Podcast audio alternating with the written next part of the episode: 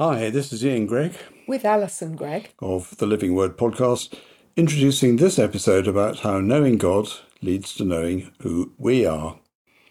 And you thought you had that worked out already. And in a way, we all have.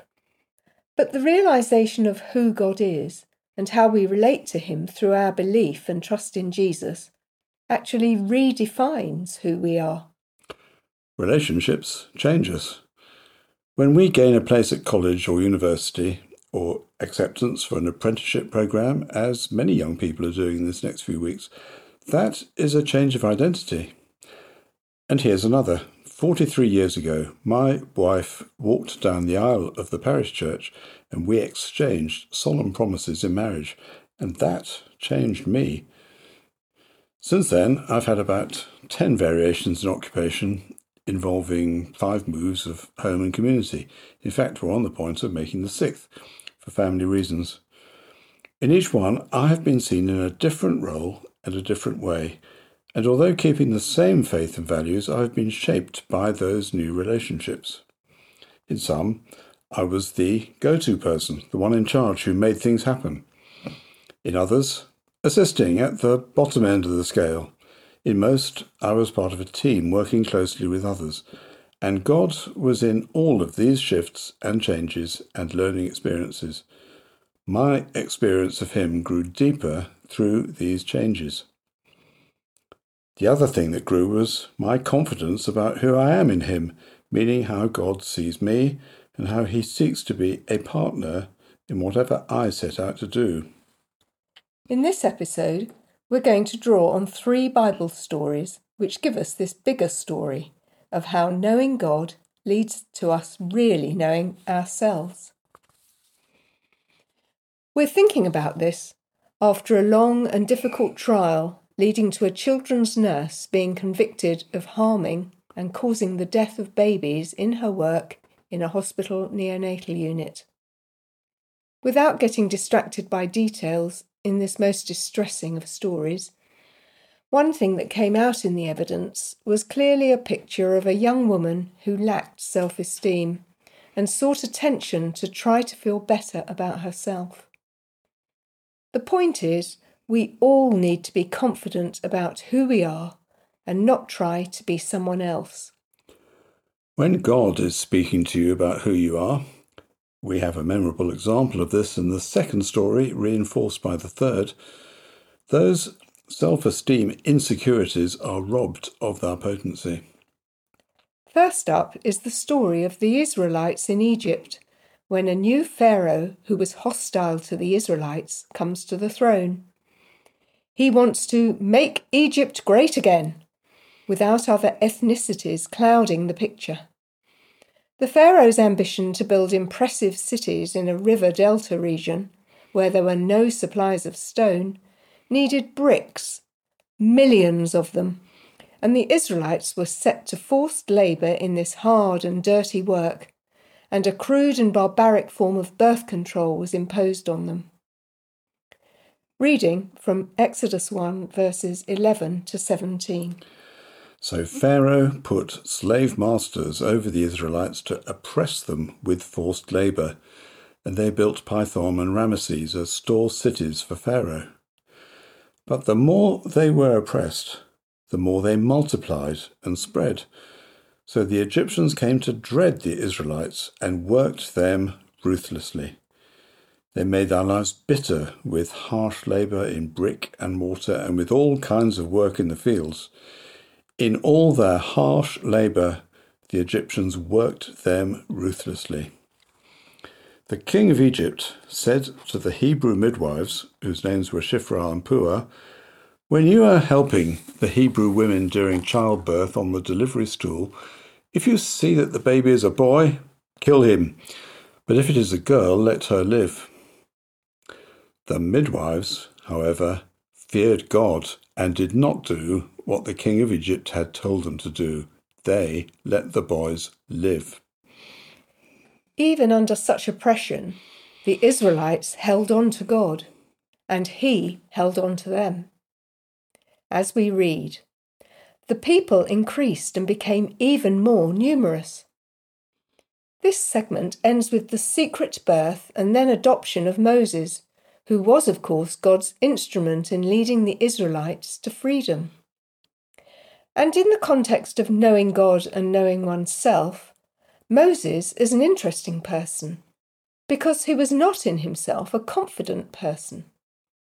This actually became a strength because he developed such a great sensitivity to and reliance on God. This man, born in threatening circumstance and in himself lacking confidence, grew to be one of the Bible's greatest leaders through knowing God and being very aware of his own call and close relationship with God. Next, we're going to think about Peter as we know him, or more correctly, Simon the fisherman. Unlike Moses, he was a confident, have a go kind of person. He was used to handling his boat in a storm and using his initiative to find where the fish were shoaling not always successfully in the Bible stories about him. We see him making plenty of mistakes and saying the wrong thing, but his star quality was that he learned by them. In this part of the story, Peter acts as the spokesman for the rest of the disciples. On this occasion, he is found saying the right thing, as faith, together with the Holy Spirit's revelation, causes him to speak out something quite remarkable. The context is that Jesus and the disciples have travelled beyond the northern edge of Galilee to a newly constructed town, Caesarea Philippi, in the Golan Heights, near where the River Jordan emerges from underground springs close by Mount Hermon. This was a place of mixed up religion, where people combined Roman, Greek, and local cultic practices. Jesus and the disciples are viewing the backdrop of a vertical cliff face studded with grottos celebrating the Greek god Pan, together with other pagan shrines. You can still see it today. Jesus initiated a conversation, drawing out what people were saying about him, including the superstitious beliefs that Jeremiah or Elijah had somehow returned. And then Jesus focuses attention on Simon. While reading now from Matthew 16, 15 to 19. But what about you? Jesus asked. Who do you say I am? Simon Peter answered, You are the Messiah, the Son of the living God. Jesus replied, Blessed are you, Simon, son of Jonah, for this was not revealed to you by flesh and blood, but by my Father in heaven. And I tell you that you are Peter, and on this rock I will build my church, and the gates of Hades will not overcome it. I will give you the keys of the kingdom of heaven. Peter makes this declaration, going right against all that superstitious and pagan stuff, clearly putting himself on the line about who he believes Jesus to be. And Jesus responds to his clear words of faith, giving him a new identity, renaming him as his rock with the promise of heavenly authority conferred on him. Too much is made by some Christian traditions, the ones that believe in a separate caste of priesthood, of a positional authority that comes out of direct succession to Peter. There is no evidence that he was ever the overseer or bishop in Rome. In fact, he may never have been to Rome. And the idea of priestly authority doesn't fit with how Jesus has structured his church, as we will hear shortly. Rather, Peter is the prototype of every disciple who comes through doubts to believe in and truly belong to Jesus. Everyone who believes who Jesus is who trusts in his saving work and acknowledges him as their Lord, is transformed spiritually.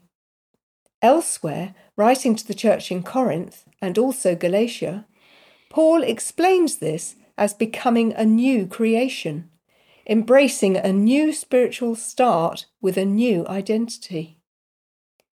We don't have to change our name by deed poll, but we assume a new heavenly name rather like in traditional marriage where the woman takes on the man's family name. We become adopted into God's family, and we are now seen by heaven as valued family members. Paul teaches that this change is like the change that came over Peter and the others as they saw Jesus, their fellow Galilean carpenter, in a new light.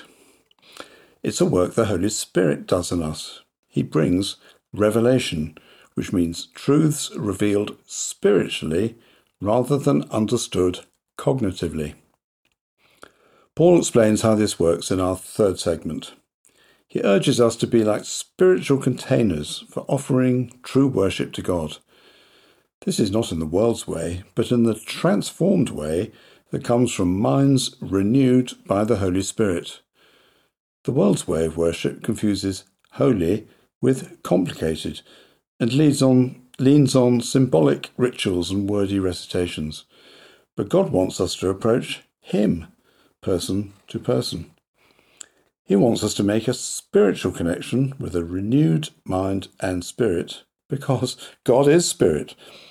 A holy pantomime or even a detailed and oratorical sermon won't do that unless there is true submission to God's Spirit to lead and, if necessary, overrule.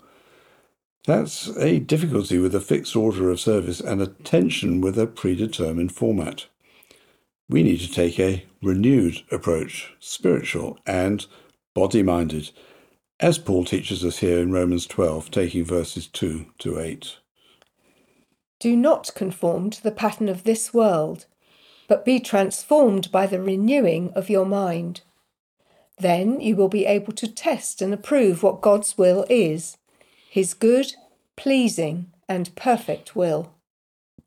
For by the grace given me, I say to every one of you, do not think of yourself more highly than you ought, but rather think of yourself with sober judgment, in accordance with the faith God has distributed to each of you. For just as each of us has one body with many members, and these members do not all have the same function, so in Christ we, though many, form one body and each member belongs to all the others. We have different gifts according to the grace given to each one of us. If your gift is prophesying, then prophesy in accordance with your faith. If it is serving, then serve. If it is teaching, then teach. If it is to encourage, then give encouragement. If it is giving, then give generously. If it is to lead, do it diligently. If it is to show mercy, do it cheerfully. If a worship service is led exclusively by one authorised person, how can that work? It denies the understanding of the church gathering being a body with many members and mutuality. He goes on to teach that we should be recognizing the proclaimers, the anointed servants, those gifted in making complex truths easier to understand, those with faith to use financial resources for the Lord, and those who excel in offering judgment free care and compassion. And then there are those who's gifted to lead and equip others, as well as the encouragers who coach those less confident and grow them. So, knowing God to know ourselves now takes us into knowing how we fit with others in the body and what kind of ministry God is stirring up in each one of us who believes. Our story began with the Israelites, who knew they had a covenant with the living God, and to live up to that covenant without compromise was both their identity and their duty. Then we saw how Peter, with the other disciples close behind, had put himself on the line, declaring for all to hear that Jesus is the Son of God. That released him into this hard to explain but nonetheless real experience of knowing Jesus, and therefore knowing the partnership with God gained through Jesus. And for us today, being aware with quiet humility how God has made us, and is shaping us, makes real the exciting mutuality of the body of Christ and makes possible its spirit empowered mission. In a sentence, it's all about knowing God, being known by Him, and truly knowing ourselves. Let's commit what we have learned as we pray together. Allow me to lead you. Lord God, we are so grateful that we don't have to have the right family name or a certificate of knowledge to know you. We thank you that it's about who you know, and knowing Jesus is how we, in fact, anybody, can come into your presence. We acknowledge you, Jesus, to be the Lord of the Church, and we say it is yours. We release any ownership we feel that you may build your church your way. We thank you for new life, for new understanding, and for vision to see your gifts and kingdom touching others, all for your glory. Amen. Amen.